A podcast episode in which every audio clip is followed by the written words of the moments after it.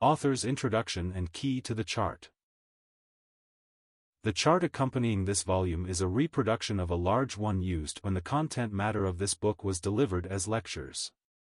Careful study of the diagram will help to clarify the structure of the book of Daniel, especially to those who are unfamiliar with prophetic teaching. As we begin this study I want you to notice the title of the chart, Outline of the Book of Daniel the Prophet. I call attention to the name given to Daniel, because it was given to him by our Lord Jesus himself in Matthew 24 verse 15 and in Mark 13 verse 14.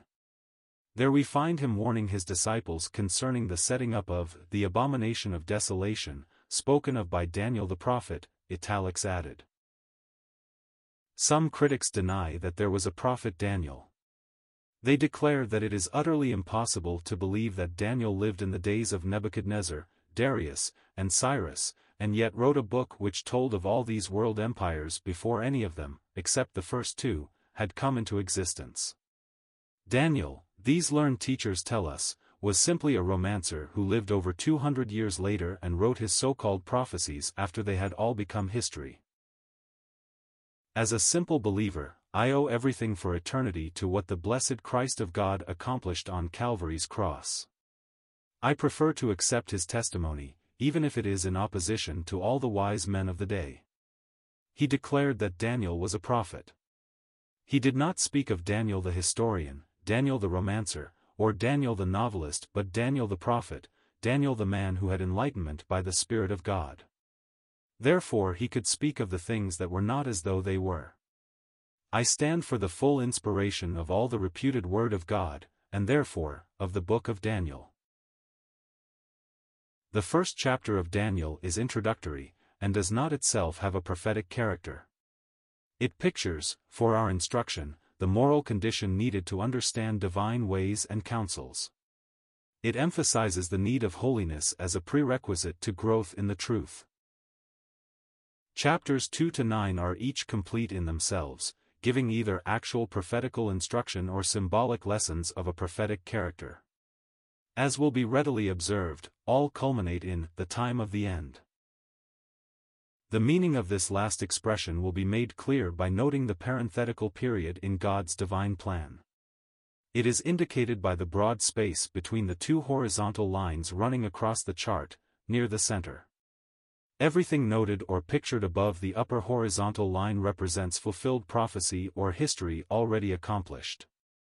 The line itself, see the column headed, Chapter 9, is coincident with the cross of Christ. Below the second line we have the time of the end. This second line represents the close of the present church period, at the rapture of the saints or the Lord's coming to the air. Between the two horizontal lines, we have the whole gospel age, or dispensation of the grace of God. During this time he has been pleased to make known the revelation of the mystery of Christ and the Church.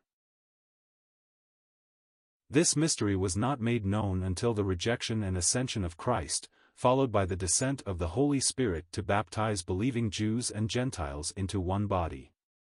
Thus a heavenly people were secured for the glory of the Lord Jesus Christ, they will share his throne as the bride of his heart in the coming age and through eternity.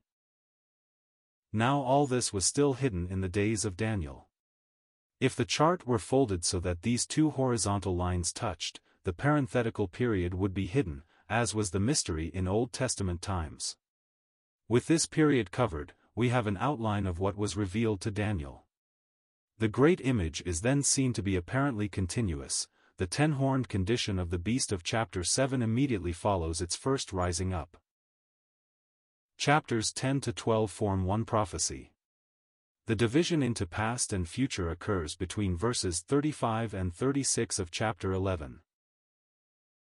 Daniel said very little about Christ's kingdom, as his special theme was the times of the Gentiles, but chapters 2, 7, and 12 lead us up to this kingdom, although there is little detail regarding it. May God be pleased to use this little book to stir up his own people to greater devotion to himself, a more ardent longing for the coming of our Lord Jesus Christ and our gathering together unto him, and to the arousing of any who are still in their sins.